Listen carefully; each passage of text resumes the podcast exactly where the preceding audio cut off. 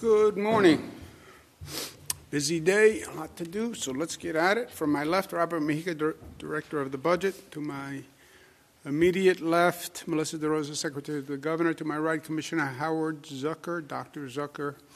To his right, Mr. Gareth Rhodes. To his right, uh, Mr. Shatad Floyd, who is in charge of uh, legislative affairs and policy and has been handling our special outreach efforts. We're going to talk about COVID for a change, not really for a change. It has been the ever present topic. COVID has done tremendous damage in the state of New York and the nation. It's continuing to do damage, continuing to lose lives every day. But it's also been a moment of reflection, a time we should reflect, a time we should take stock. COVID taught us many lessons. COVID exposed injustices, fundamental injustices that existed all across the country. They're not new, they were there.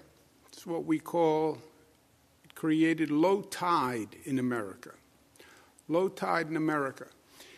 The tide, when the tide is high, the tide covers all sorts of problems that lurk underneath. When the tide goes out at low tide, then you see issues that were always there, but which were not apparent.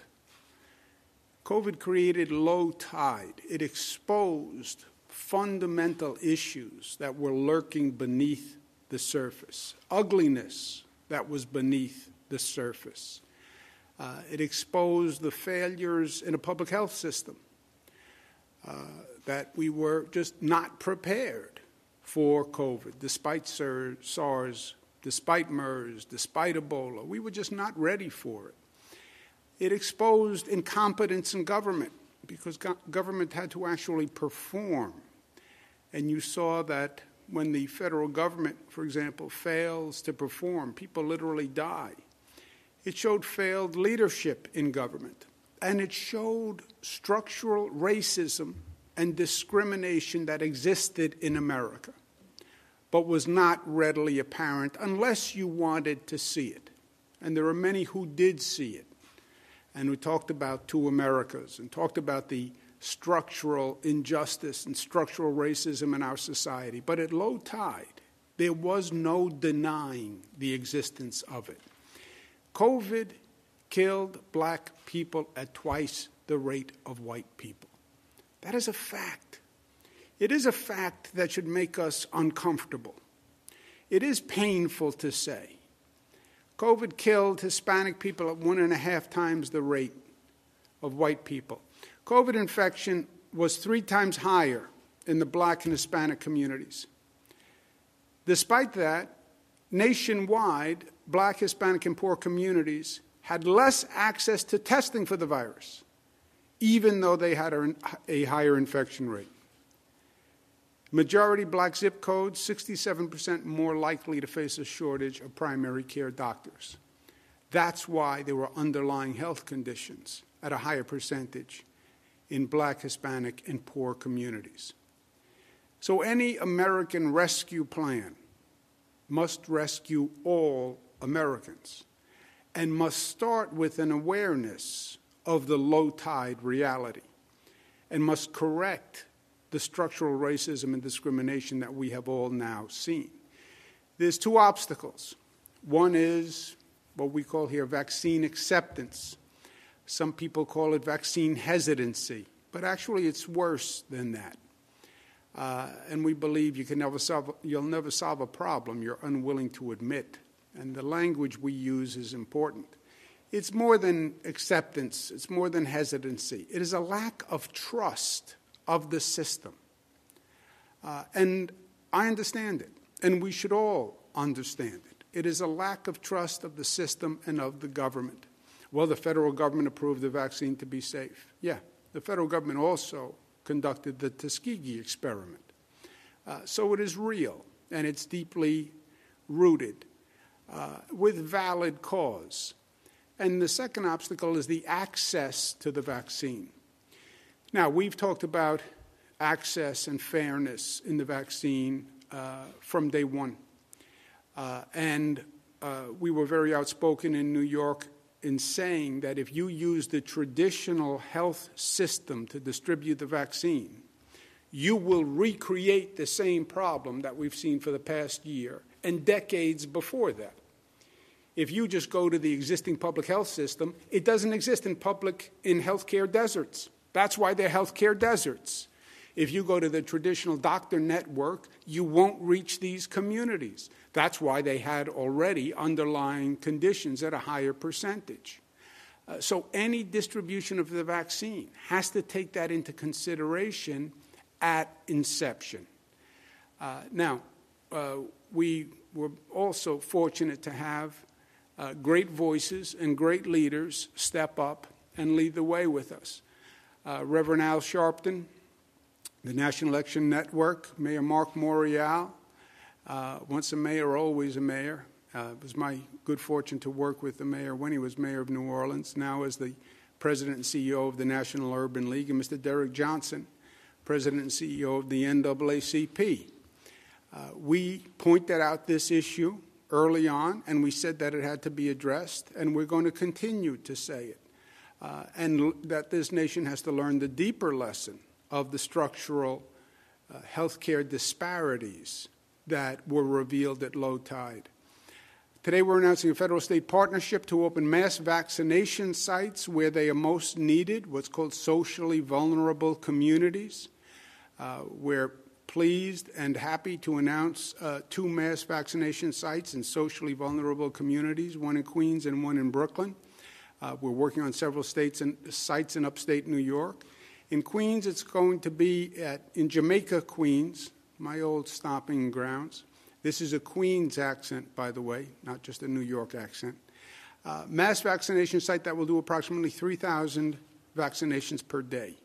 That will be the largest vaccination site that the state has opened to date, uh, the largest mass vaccination site in existence in the state of New York.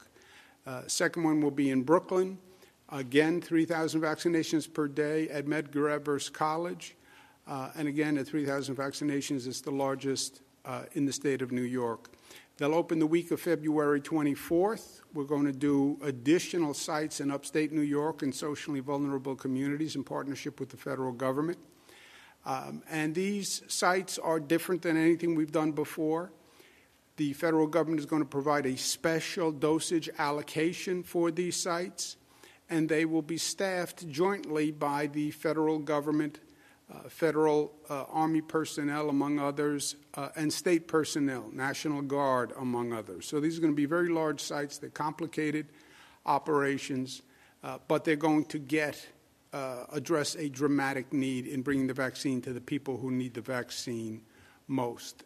It's the first step, uh, but only the first step. We need more to do.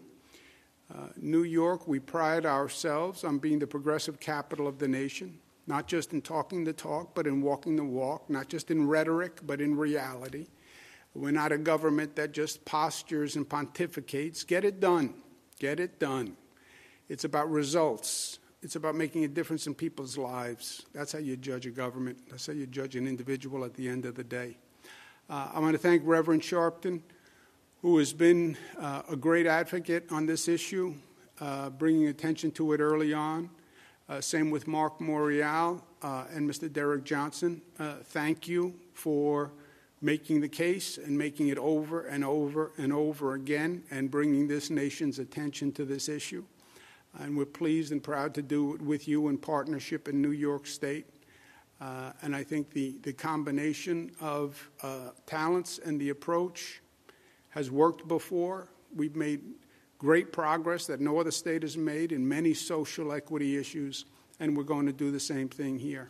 I want to thank President Biden, who understands this issue and has addressed it. Uh, Jeff Zients, who is the coordinator of the administration's COVID effort. I've been working with him very closely, uh, and he's been working with the governors very closely. I want to thank him and Dr. Marcella Nunez Smith. Uh, again, this is we've had this conversation ongoing from uh, when Mr. Zients first stepped in to the office, maybe even before he stepped into the office, uh, and Dr. Marcella Nunez Smith, our neighbor from Connecticut. uh, has been heading the Equity Task Force, and that's a very important position. And again, life is in the doing, and today we are doing. So uh, let me announce and uh, introduce and invite Mr. Jeff Zients and Dr. Marcella Nunez Smith to say a few words. Good afternoon, uh, Governor, and, and uh, thank you for letting us join. Um, I want to thank you for having us here today. Um, I'm glad to have the Governor as a partner uh, in this work and thank him for his uh, since really the beginning of the pandemic. Um, the people of New York State are fortunate to have him fighting for them each day. I also appreciate Majority Leader Schumer and the entire New York delegation for their help in this effort. Leader Schumer's work to pass the American Rescue Plan is critical to giving us the funding to do more of the important work we're discussing here today, including building more sites, just like the ones Governor Cuomo just announced. We're grateful for the efforts of so many New Yorkers on the ground the doctors and nurses, the teachers, the teams across our hospitals and schools and grocery stores and public transit. We know that New Yorkers have been fighting this fight for many months. Thank you. We also know that there's still much work. Pleased to be here to share an update with you on our progress and highlight how we're making this work happen on the ground. Soon after taking office, the president announced a comprehensive national strategy to fight the pandemic. This did not exist before. As part of the strategy, the president directed us to activate the full resources of the federal government to get more shots in arms. We immediately got to work. First, we're taking steps to increase the vaccine supply and get it out the door as fast as the manufacturers can make it. Yesterday, we announced another increase in the weekly allocations of vaccine doses to states, tribes, and territories. We've achieved a 28% increase in the first three weeks of the administration.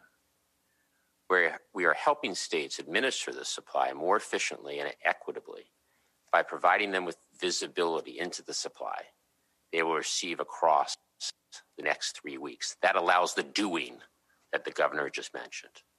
Second, we're mobilizing teams to get shots in arms. At the president's direction, we are moving quickly to get more vaccinators on the ground, including retired doctors and nurses.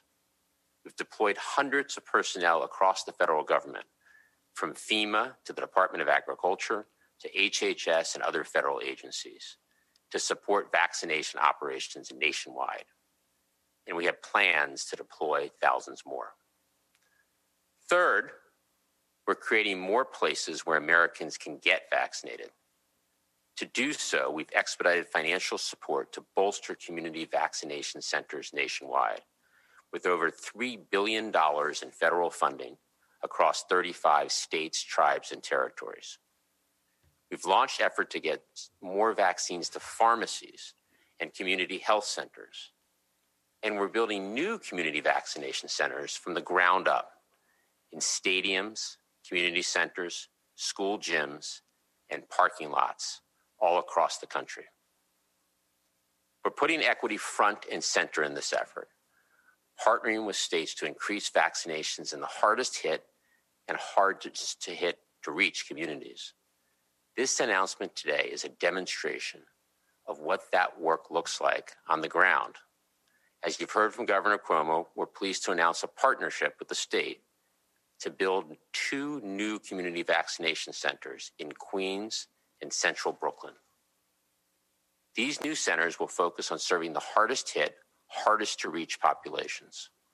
And at the governor's request, we're working with the state to identify additional locations throughout the state to get more shots in arms. We're meeting communities where they are, in places they know and trust. This is a central part of our strategy, and we look forward to continuing to build on these partnerships with states and localities to scale innovative models that meet the needs of the communities we serve. And with that, I'll turn it over to Dr. Nunez Smith, who leads our Health Equity Task Force, who will speak about how today's announcement is bringing our equity work to life. Dr. Nunez Smith. Thank you so much, Jeff. Um, and thank you, Governor Cuomo, for having us here today. Um, as you mentioned, I'm charged with leading the Biden Harris administration's COVID 19 Health Equity Task Force. And our work is to ensure that we don't leave anyone behind in our response to this pandemic. You know, both the president and the vice president have made it clear since the beginning that they are committed to centering their administration's COVID 19 response on equity. We're grateful that Vice President Harris set a blueprint for how to advise this commitment during her time in the Senate. And now we're announcing the creation of our Health Equity Task Force. You know, President Biden agreed with the necessity for the task force, and he signed on his first full day in office an executive order to bring this into being. And today we're so excited that that vision for the federal version of a COVID 19 Health Equity Task Force is becoming reality. And so before joining you for this event, I announced the 12 Americans that the president has selected to serve as the non federal members on this task force. You know, their backgrounds are noteworthy, as is their expertise, and they represent really a diverse range of racial ethnic groups and also represent many other key constituencies. And they will help guide our administration's response to ensure equity remains at the core. Which brings us to the announcement that we're making here today with the state of New York. I mean, this is a perfect example of our equity work coming to life. And this is a model for the potential we have to do this well across the country. You know, we're keeping equity front and center at these sites, partnering with community based organizations to build trust, importantly, in these communities you know, focusing on local community residents, making it easier for them to get appointments and ultimately get vaccinated. You know, the sites are offering extended hours to make vaccinations accessible and convenient for those who work late nights and early mornings. And so importantly, making it clear that free, safe vaccines are available, regardless of an individual's ability to pay or their immigration status. You know, through the new vaccination sites being announced today, we are taking the response directly to the communities that need it most. So thank you, Governor Cuomo, for your partnership. Um, and thank you to all of the frontline workers, the federal personnel, everyone who's going to vaccinate thousands of people at these sites. It's fantastic news. Back to you, Governor. Well, thank you very much, Doctor, and thank you, Mr. And uh, I can't tell you how welcome news it is. Uh, someone in my position, who has been making this case and fighting this case uh, for over the past year, uh, making the point that we need a special effort to reach uh, left behind communities. Um, and uh, frankly, I made the case for a year and there was very little response. What you have done in such a short period of time, uh, with not only the commitment that we knew President Biden had made during the campaign and uh, that this is an issue he fully understood, but now the actions you're taking, these mass vaccination sites are going to be great. The large number, uh, the extended hours, uh, these are no doubt the most effective way to get the vaccine out quickly and in the places and in the community that needs them. Uh, so, uh, congratulations to you for uh, moving this quickly. I was in the federal government at one time. I know sometimes it's not that easy to get uh, the bureaucracy moving as quickly as you would like it to move. Uh, I have a doctrine here we call the doctrine of constructive impatience. Constructive impatience. I'm impatient with the bureaucracy, but in a constructive way.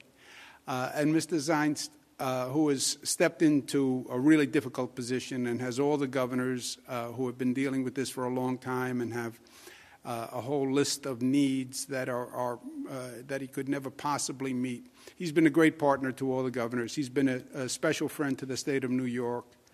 Uh, and um, in, an, in an amazingly short period of time, he has come up to speed, and he's working seven days a week.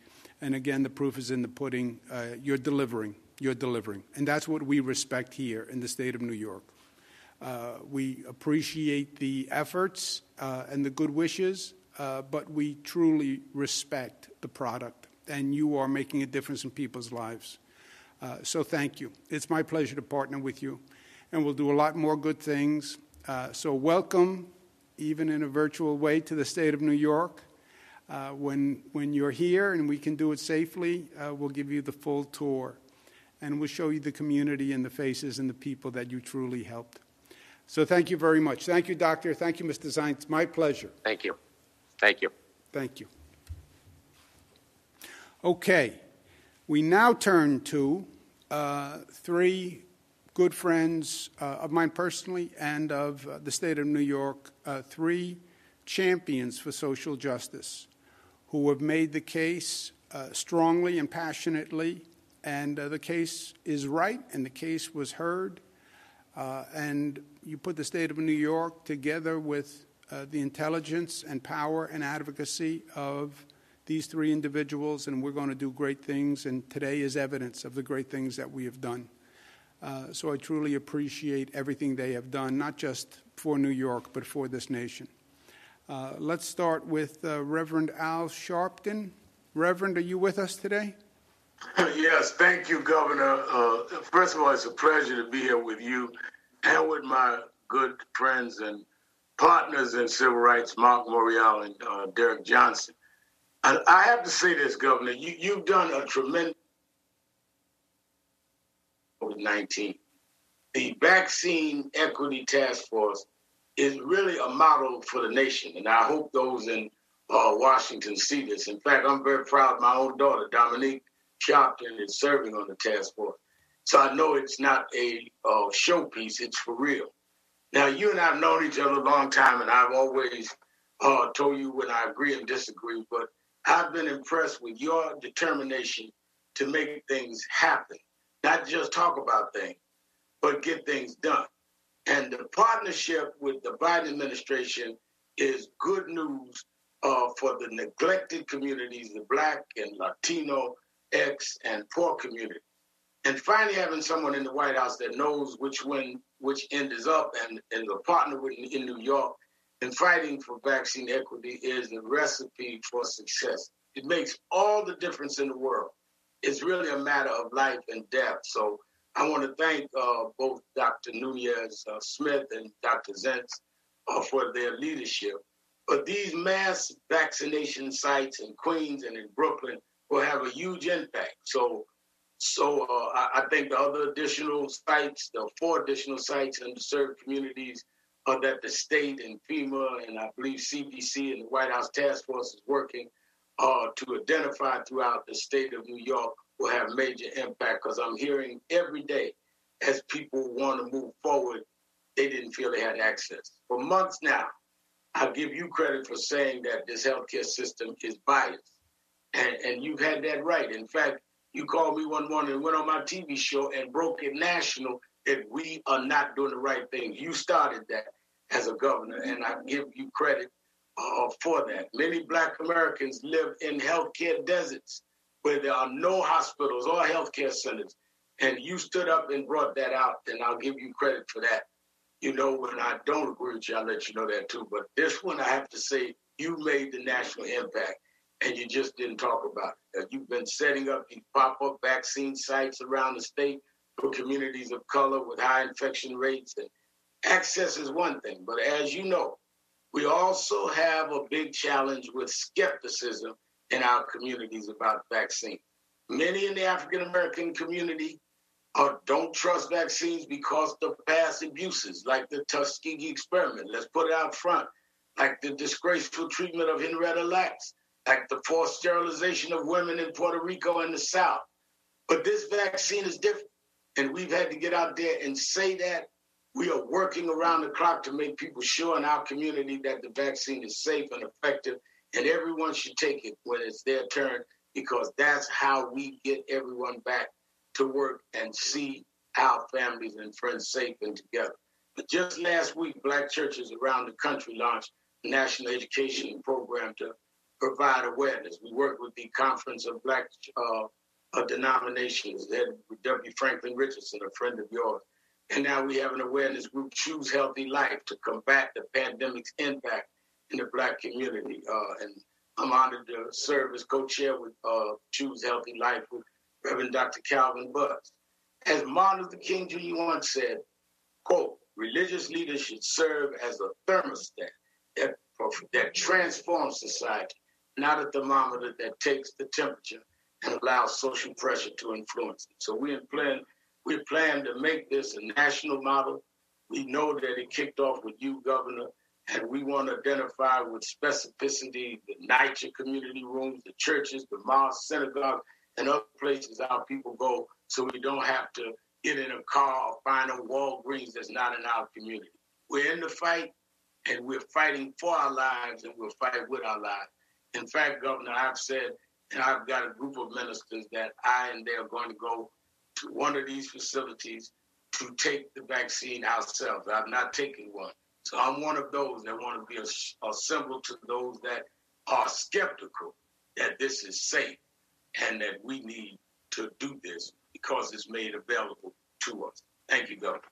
Well, Reverend, uh, let me thank you. Let me thank you. Thank you for the kind words, uh, but thank you for what you did here because uh, you really stepped up and uh, you stepped up at a time when it wasn't easy um, and people hear your voice.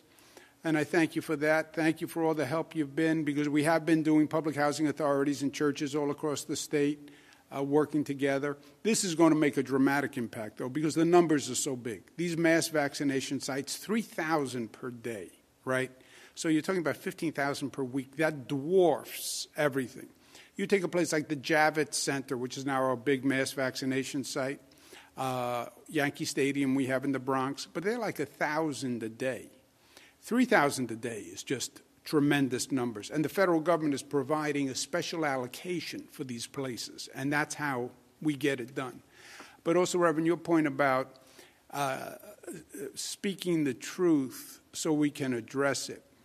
Uh, I don't like the term vaccine hesitancy. Uh, people are hesitant about the vaccine. They're not hesitant. They don't trust the vaccine. That's it's a trust issue. And you're right. You call it what it is, put it up front, otherwise, you're never going to get past it. And I understand why they don't trust the government, trust the system. Uh, the government, the system has never been fair with them. Uh, now, all of a sudden, they should trust. So, your voice, the minister's voices, I think are very, very important here because you're right. There, is a, there are a lot of reasons for distrust, but not on this one. And let's tell it the way it is. And that's the case we have to make.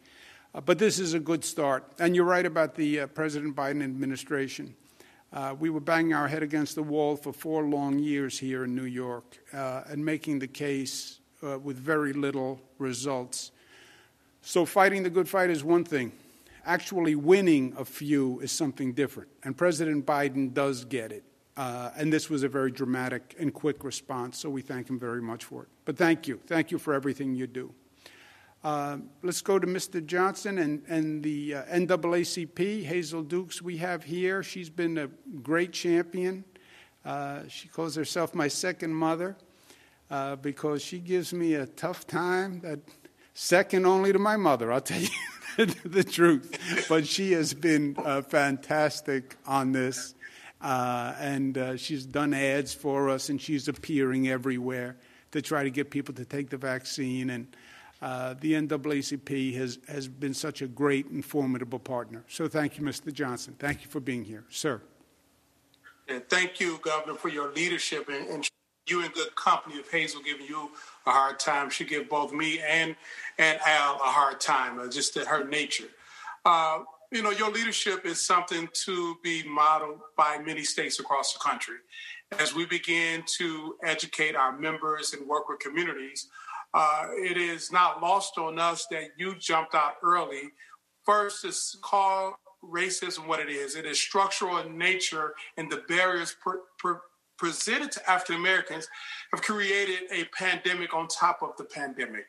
Uh, secondly, you recognizing stating a problem is not enough. You're moving towards a solution. Uh, when we uh, convened on a press call in November, he was rolling out the plan, which I thought was also critical to try to do all you could as a governor, as a leader, to get the vaccine closer to people, whether it's in public housing, whether it's in uh, the Javits Center, whatever the case may be. When I leave from this press conference, I'm going to take my mother to get her vaccine at one of the federally qualified health clinics, uh, clinics that NAACP helped create in the mid 60s, clinics that are trusted uh, medical providers in our communities, particularly in rural America and especially in the South. At the end of the day, uh, we, we must overcome the hesitancy because of the lack of trust. This government has not always provided a trust that African Americans could run towards. But the reality is the reality right now. We are facing a global health crisis. And because of the neglect, the myopic approach of the previous administration, we lack a federal response. Now that we have a new administration, we have the ability to develop a federal response but that only can happen through local and state leadership, like the leadership that you have provided. For the NAACP, we're not telling people to take the vaccine, not take the vaccine. We are telling people that here are your options and here are the opportunities, and you need to exercise your options based on the information that's being brought forward. This virus isn't race specific. But because there are so many underlying health conditions, that because there are so many environmental concerns that are that are married to African American communities because of bad public policy of the past, we must recognize that this should be a zip code focused approach where we have high incidence of deaths and contracting the virus, we need to have high incidence of the, the, deploying the vaccine. So those who are most vulnerable are provided the necessary support so we can curb the spread of the virus. What's logical to us oftentimes is political to others. What we see as solutions for us, others see as problems. But in this moment, we all must see the same solutions the problems that, that's confronting us. We cannot open our economy. We cannot go to any any place of normalcy until we address and attack this virus as aggressive as possible. But because of your leadership, Governor, we are postured to do so because of the Biden administration's willingness to do what's necessary. We're going to be able to get past this, but that only can happen if we continue these type of relationships through these type of partnerships. So thank you for your leadership. And I want to thank my counterparts, Al and Marc, because they always tell me what to do. So I hope I read that script appropriately, Al and Marc. Well, Mr. Johnson, they always tell like me what to. Do. I'm the youngest of the group, so you know. Yeah. here we are. They always tell me what to do. Also, uh, I consider them my older brothers. You know, Al and Marc. You know, since, since they went down the path before me, they they know what to expect. So that's that's my story, and I'm sticking with it. Um, Mr. Johnson, thank you. Uh, you're so right. It's a pandemic on top of a pandemic. It's the COVID virus on top of the racism virus. Uh, but there is a uh, poetic justice here. I saw behind you on your shelf uh, a book that said Medgar Evers at it, on it. Uh, this is going to take place at Medgar Evers College. You know, so at one point, justice is done. If you keep fighting the fight long enough, uh, you win when you're right. Uh, and we were right, and we are right. And these vaccines will be at Medgar Evers College. So uh, we take the victories where we can get them.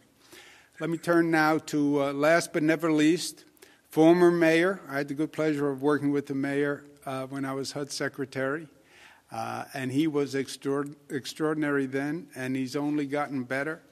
Uh, he is a great asset to this nation, and again, another older brother to me, and his guidance has been helpful to me for many years.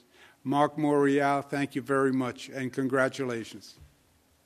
Governor, I checked your uh, driver's license. I think you got me beat. First of all, let me uh, let me thank you, Governor, for your leadership and for assembling us today. Certainly to Al and Derrick uh, for the continued uh, partnership and collaboration amongst this generation's uh, civil rights champions and leaders. Uh, and also to Jeff Zients uh, and Marcella Nunez Smith, who've been on the case since uh, President Biden has been elected. And it goes without saying that we want to express our appreciation and continued support for the Biden administration's effort to clean up the colossal confusion, chaos, and mess uh, that they inherited when it comes to the COVID response. But let me say this uh, it was in November or late October that my phone at home rang at 7:15, uh, and it was one of those uh, constructive impatience calls from Andrew Cuomo at 7:15. I said, "Governor, you work at 7:15. I'm up working too." It was a Sunday morning, and the governor shared with me that he had learned that the Biden, uh, rather the Trump administration's emerging plan for the distribution of vaccines would be wholly inequitable and inadequate. And he shared with me what he learned, and we agreed at that point that there was a need to respond, there was a need to act. True to Governor Cuomo's focus on action over pontification, prevarication, and rhetoric, uh, he uh, shared with me the thought to create uh, a vaccine equity task force, a working group that would advise him, advise his administration, but also externally advocate on behalf of a more equitable approach to the distribution of the vaccine. So, Governor, I want to thank you because you saw, you recognized early that this was going to be an inadequate approach by the out by the previous administration and began at that point in time laying the framework and the groundwork for a broader approach. Now, today, this announcement should be understood uh, as the start, not the sum total of the mass vaccination sites, the community based vaccination sites, uh, Governor, that uh, your administration in partnership with the Biden administration, will stand up. Uh, here in New York, there are 20 million people roughly across the nation, 300 million plus people. Uh, we need as many locations as possible to be able to vaccinate um, the Americans who want to be vaccinated. And I believe that that number will continue to grow as people secure information, as their friends, their neighbors, their relatives, uh, their their their allies get the vaccine, I believe that there'll be greater trust uh, in the process, uh, indeed, as we go on. Uh, the Biden administration has put science, data, and expertise first.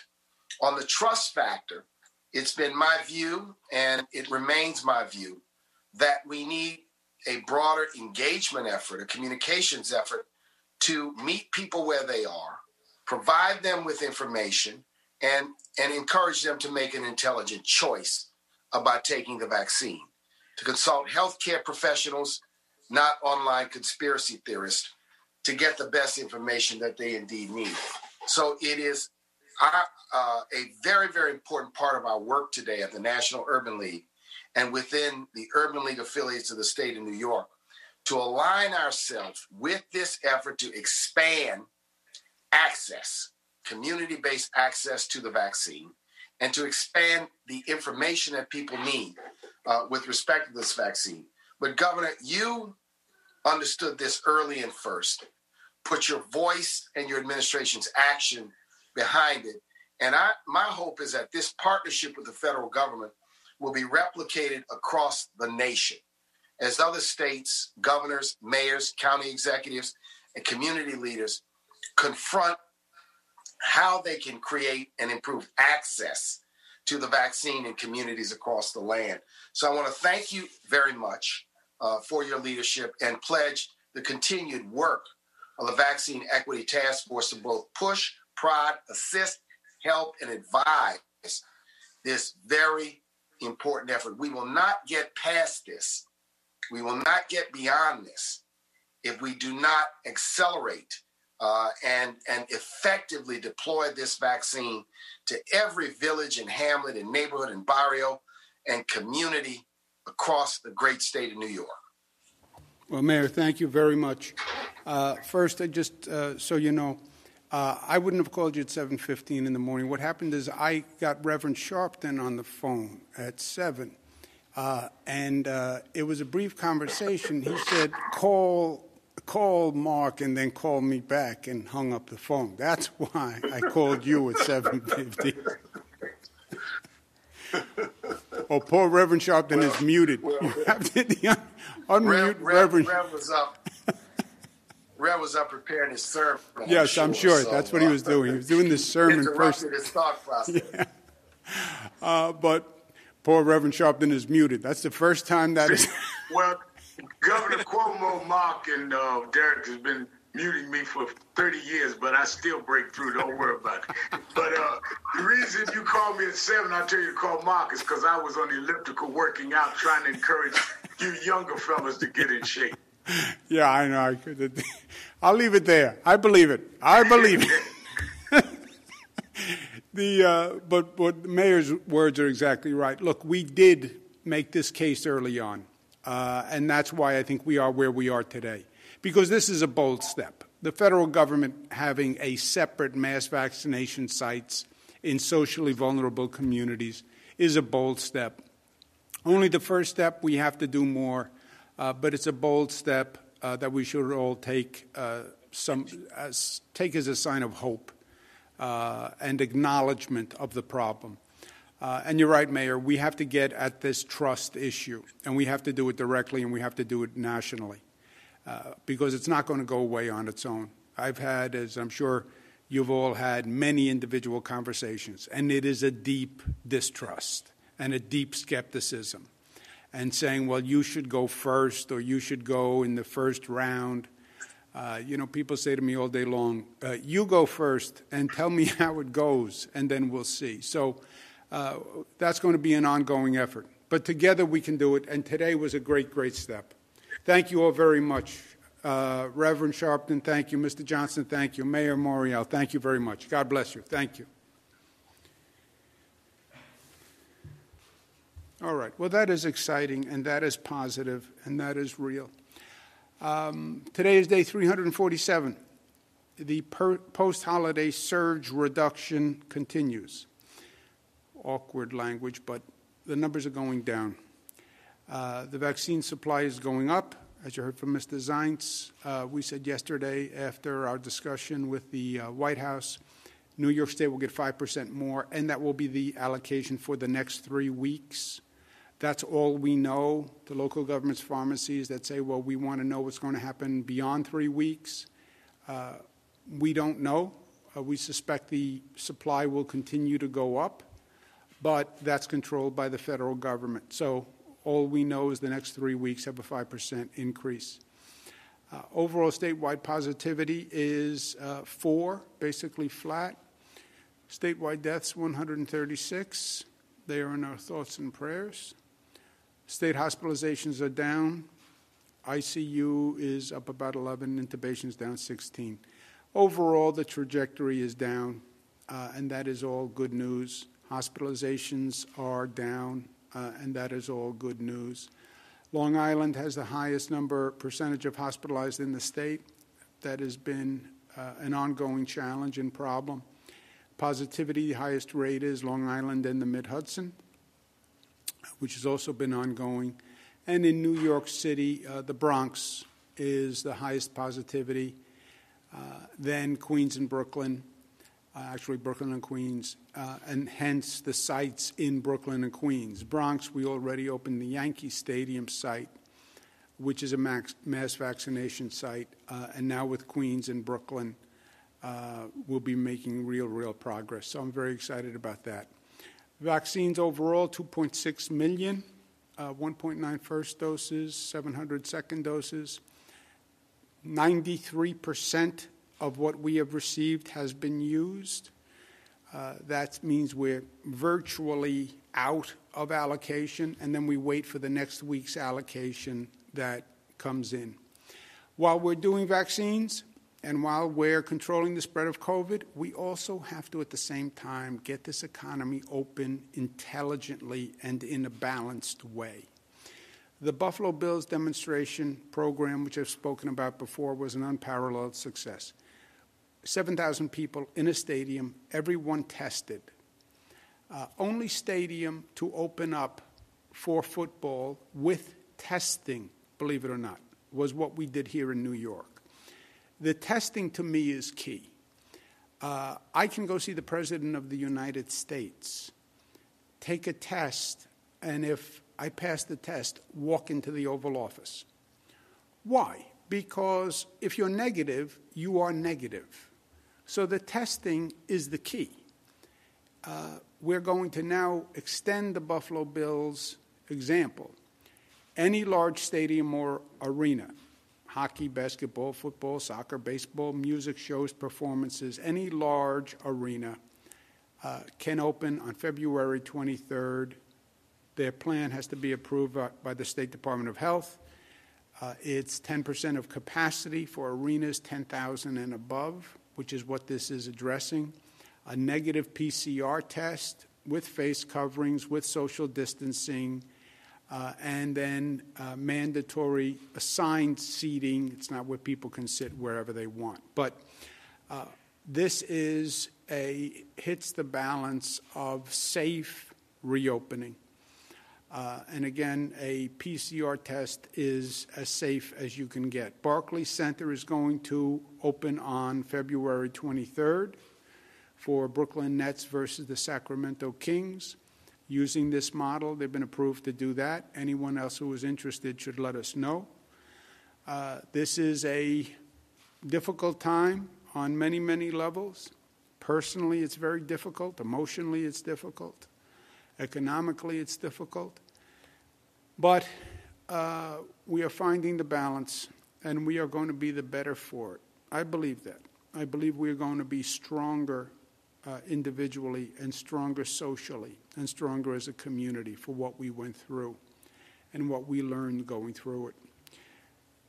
Because we are New York tough and smart and united and disciplined and loving. Questions, operator? Thank you, Governor. If you'd like to ask a question, please use the raise hand function at the bottom of your window. We'll take a brief moment to compile the Q&A roster.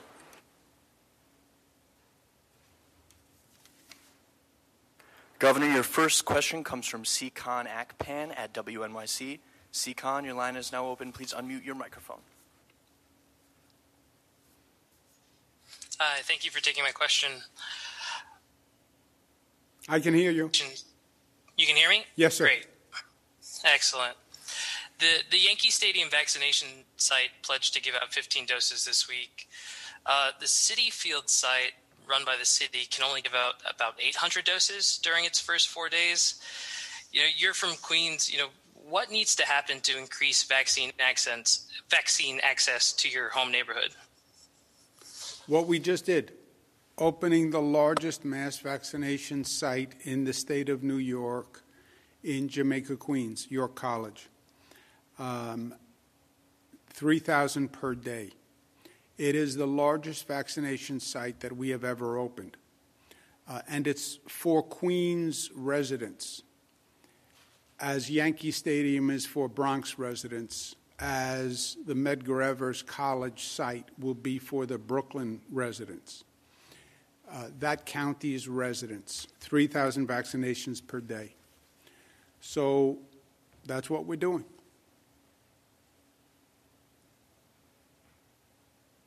Thank you. Okay. Next question, operator. Governor, your next question comes from Myles Miller at WNBC. Myles, your line is now open. Please unmute your microphone.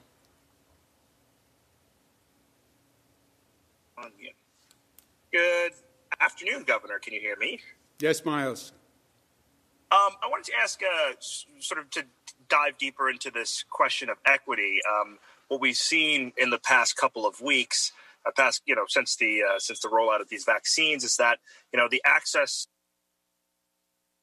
um, and but you know, what is it going to take to get uh, Black and Hispanic people to take this? I mean, my mom works in a hospital. She uh, said she was waiting for her friends to take it. They all took it. They feel fine. So now she's going to take it. How do you how do you uh, get past the initial hump uh, to get people to take the vaccine. Yeah, Myles, I don't think that. I, I, look, it's what I said is you have two challenges: uh, access, which is physically making it available, making it available where they are. We're going to public housing authorities. We're going to churches. Now, with these mass vaccination sites, we're going to actually the communities themselves.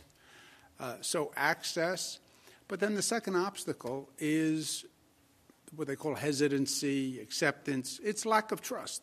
It's a lack of trust.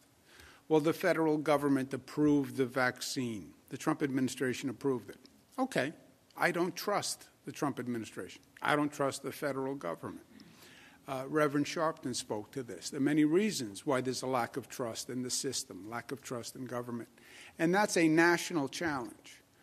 Uh, and we're working with the ministers, we're working with community based organizations, we're working with uh, leaders in the Latino and uh, black community to get out the message. Reverend Sharpton said he's taking a group of ministers, he's going to get the vaccine himself. Uh, but it is a dialogue and a discussion because it's a, they're real fundamental issues underlying this. And the lack of trust is well rooted. Uh, it's not just about this. It's about uh, a percept- perception of being victimized uh, and treated unfairly for decades, with very good reason. Uh, so there's no easy answer, but first, let's call it what it is. It's a lack of trust for understandable reasons. And you never solve a problem if you don't acknowledge it. So start by the acknowledgement and then get people with credibility who can speak to the issue. Melissa had a point. Uh, no, just quickly back to the last question as a reminder. We previously had opened a mass vaccination site in Queens at Aqueduct. So the state had had one at Javits, and then we did one at Aqueduct. And then um, when we opened the Bronx, we did that in partnership with the city, which is great and is working out really well directly for the Bronx residents. Um, each of the localities puts in requests for where how much allocation they want for different locations, and the city had put in for that 800 um, for the Met. So that was separate and apart that they had requested for their allocation, and it came through. But to the governor's point, this is a brand new program that we're doing with the federal government. It's really exciting. They're focusing on areas that are underserved with high minority populations, where we're trying to confront the both the hesitancy slash distrust issue and the access issue together and trying to merge them as one to combat them. Um, and so that was the that was the issue with Queens. And so it's very exciting that we're opening these two again in the Bronx and Queens, the Brooklyn and Queens, in addition to the one in the Bronx. But we did already have Aqueduct and Javits. Yeah, it gets a little it gets a little confusing. Just to uh, put an exclamation point on Melissa's comment, you have state-run programs. You then have uh, the local government gets an allocation from the state. They can set up local pro- programs. So county governments set up programs uh, that they think address the need. Uh, we set up a state site at Aqueduct. Uh, we have a state site at Javits. The city of New York set up a site at Citi Field. That was their decision. The federal government uh, today announced federal state efforts which are new and which are welcome, which are for socially vulnerable communities. And that's what the York College is going to be and Medgar Evers College in Brooklyn.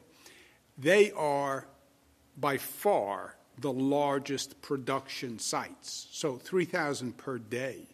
That's 15,000 per week.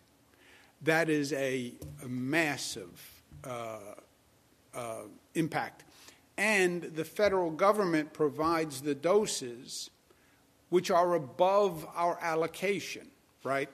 So we have tremendous demand on our allocation. For these sites, the federal government is providing 15 and 15, 30,000 vaccines per week just for these two sites on top of our allocation.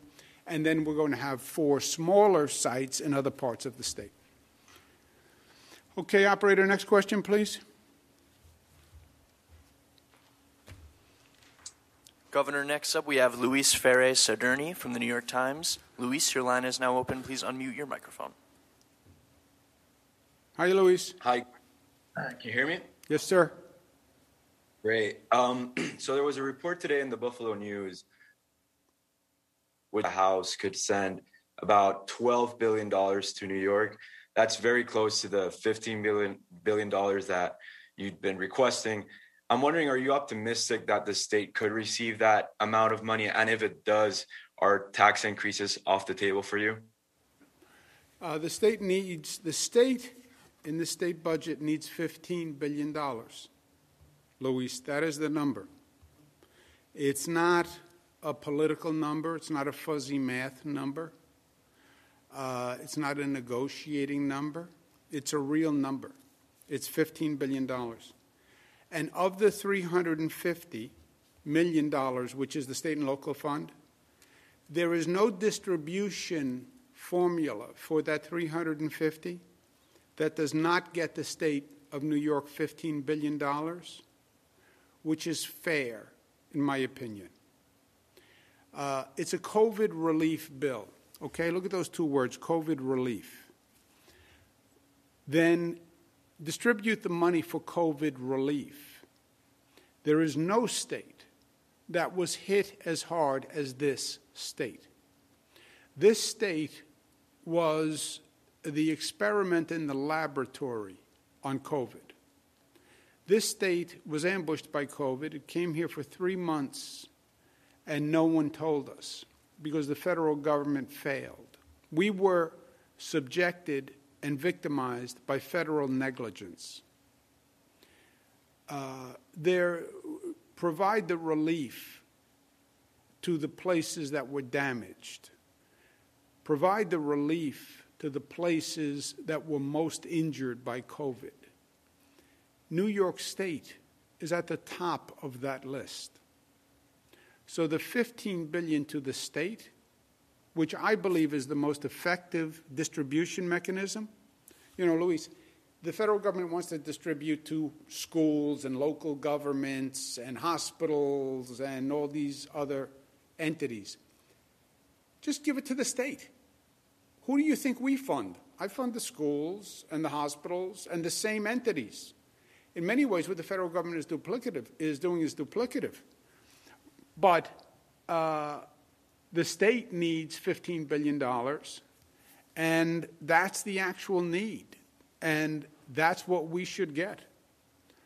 Uh, and if we don't get $15 billion, I will be disappointed, and I don't think it will be fair. That is the, that is the truth. On arena reopenings, what will happen with vaccination sites at Yankee Stadium and Citi Field, for example, uh, once you know baseball season starts and presumably the teams get the green light to to open the stadiums?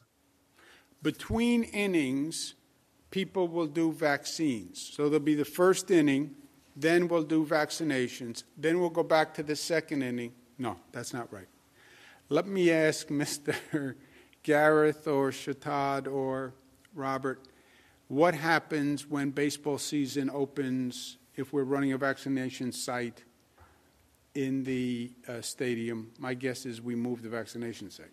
Yes, the government. We'll work with the with the teams and the the facilities that where these teams play and the venues to work out arrangements to ensure that the vaccination efforts are still ongoing in these neighborhoods and these communities, and there's no delay in the vaccine program.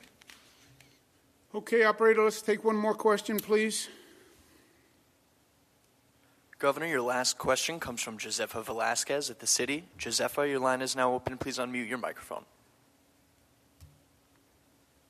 Can you hear me okay? Hi, Josefa. How are you? Yes.